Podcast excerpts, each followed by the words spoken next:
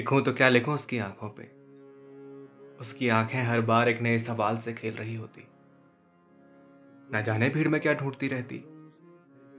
सब कुछ तो था उसके पास, पर फिर भी वो आंखें मानो किसी का इंतजार करती रहती थी। उसकी आंखें समझ पाता मैं इतना करीब भी नहीं था उसके। अभी तो बस मैं हर दिन उसे सड़क के दूसरे कोने से देखता रहता। उससे कभी बात नहीं हुई मेरी हिम्मत ही नहीं हुई कभी जाके पूछने की, क्या आपको किसी का इंतजार है जो आप हर दिन इसी जगह आके इसी कोने पे आके रुक जाते हो? क्या मैं आपकी कोई मदद कर सकता हूँ? मेरा मतलब कि आपको अच्छा लगे तो। पर ये जैसे मेरा ख्वाब ही बन के रह गया। ना मैंने कभी ये सवाल पूछे, ना कभी उन्होंने मुझे उन्हें घंटों देखते हुए देखा, बेहतर कहें तो घूरते हुए देखा। उनके सफर में मानो मैं भी एक राही बन गया। पर ना कभी उनसे बात हुई, ना ही कोई कोशिश। पर सच कहूं, वो आंखें आम नहीं थी, खास थी, मेरे लिए तो खास थी। और ये खास आंखों का दीदार करना, उन्हें निहारते रहना अब तो आम सी बात हो गई थी। गौर कीजिएगा, जो अभी तक उस थे अब उनमें बदल चुके हैं। हाँ, मुझे मोहब्बत हो गई है इन आंखों से, और इन आंखों को लिए इस पूरे बदन से, या यूं कहें इन निगाहों की मलिका से। वैसे मुझे चाय कुछ खासा पसंद नहीं है, पर पता नहीं क्यों उस दिन दोस्तों के कहने पे मैंने टपरी पे रुक के चाय की चुस्कियां लगाना मंजूर कर लिया। ये दोस्त कुछ खासा नज़दीकी नहीं थे, पर अब मैं उस खुदा से दुआ करता हूँ कि ऐसे दोस्त हर किसी को नसीब हों जो चाय के एवज में ज़िंदगी दिला देते हैं। अब तो इस चाय की टपरी पे आना आम सा हो गया। हर शाम नौकरी की भागदौड़ से थका हुआ मैं यहाँ हाजिरी जरूर लगाता था। चाहे दुनिया इधर की उधर हो जाए, मैं इस वक्त इस चाय की टपरी पे ही नजर आता। अब तो चाय वाला भी बिना पूछे एक चाय का गिलास उसके साथ बिस्कुट लगाने लगा। लेकिन पास वाला पनवाड़ी मुझसे नाराज सा रहने लगा। वजह यह कि मैंने अब उसकी दुकान से सिगरेट लेना बंद कर दिया। न जाने मुझे क्यों लगता था कि वो आंखें जिनके दीदार के लिए मैं यहाँ हर रोज आता हूँ, वो भी मुझे गौर करती होंगी। मुझे लगता है शायद एक आधा बार तो उन्होंने देखा ही होगा मेरी तरफ। एक अनजान शख्स आपको रोज उसी जगह देखने आए और आप गौर भी ना करें, ऐसा तो होने से रहा। दिलो दिल में मैं यही चाहता था कि वो आंखें मुझे भी गौर करें, कुछ पल के लिए ही सही, पर गौर तो करें। मोहब्बत क्या कुछ नहीं कराती, और ऊपर से फिर ये लाजमी इंसानी ढंग। आप किसी के लिए जिद्दोजहद करें तो ये सोचना लाजमी हो जाता है कि एक पल के लिए ही सही वो हमारी तरफ देख तो लें। बात रही सिगरेट की, मैं खासा पीता नहीं था, बस एक दो कश दोस्त पिला देते थे। अब तो ये निगाहों की मलिका है मेरे जिंदगी में, तो मैं हर बात का ख्याल रखने लगा। कहीं ऐसा ना हो वो मुझे गौर करें और मैं कुछ ऐसी हरकत करता नजर आऊं जो उन्हें गवारा नहीं। आज उन आंखों को देखे हुए पूरे 2 हफ्ते, 3 दिन, 23 घंटे, 53 मिनट और अभी 21 सेकंड हो गए। लेकिन ये क्या, आज वो नजर ही नहीं आ रही। लगता है 7 मिनट के अंदर आ ही जाएंगे। अमूमन वो आ ही जाती थी इस वक्त तक। शायद आज कहीं फंस गई होंगी, आती ही होंगी। और ये वक्त मानो किसी के इंतजार में रुक सा जाता है। आज घड़ी के कांटे घंटे की सुई से भी धीमे चल रहे हैं। एक आधा बार तो मैंने ही अपनी घड़ी को मार के देख लिया कि ये सही वक्त तो बता रही है ना। सुइयों को भी घुमा के देख लिया, मानो मेरे घुमाने से वक्त आगे बढ़ जाएगा। और कुछ आधे घंटे के इंतजार के बाद मुझे वो आंखें दूर से आती हुई नजर आ ही गई। सच कहते हैं, प्यार में आदमी पागल हो ही जाता है।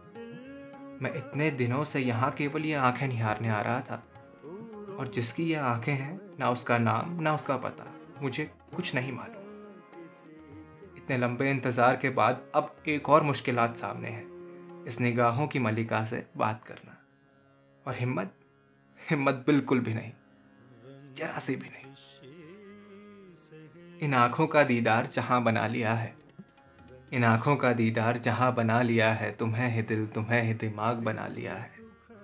तुम्हें देखना उस खुदा से रब्त है, तुम्हें अपनी जिंदगी का मुकाम बना लिया है। शायद ही टूटी फूटी शायरी से बात शुरू की जा सकती है, पर उसके बाद का क्या? क्या उनकी आंखें मुझे पढ़ पाएंगी, मुझे समझ पाएंगी? क्या आगे कुछ और बात होगी? वो मुझसे मेरा नाम पूछेंगी? अगर उन्होंने कोई जवाब नहीं दिया तो, और अगर वो शादीशुदा निकली तो? इन आंखों के जादू ने इतने दिनों से क्या क्या कराया है मुझसे, और अगर अब मैं इनसे बात ना करूं तो ये तो खुद पे ही नाइंसाफ़ी हो। इन सवालों को जहन में लिए मैंने खुद से वादा किया कि कल कुछ भी हो मैं उनसे बात करके रहूँगा। घर लौटने के बाद उस रात मैंने कोई और काम नहीं किया कि कहानी लिखने के सिवा, और आज की रात मानो कयामत की रात हो और इंसाफ के कटघरे में मेरी सुनवाई चल रही हो। जैसे सवाल उठ रहे हों, तुमने किसकी इजाज़त से किसी से मोहब्बत की? क्या तुम उसे जानते भी हो? बचपन से मुझे बताया गया था कि किसी गैर से ना ही ज़्यादा बातें करनी है, ना ही जब तक उन पर विश्वास हो उनके साथ जाना है।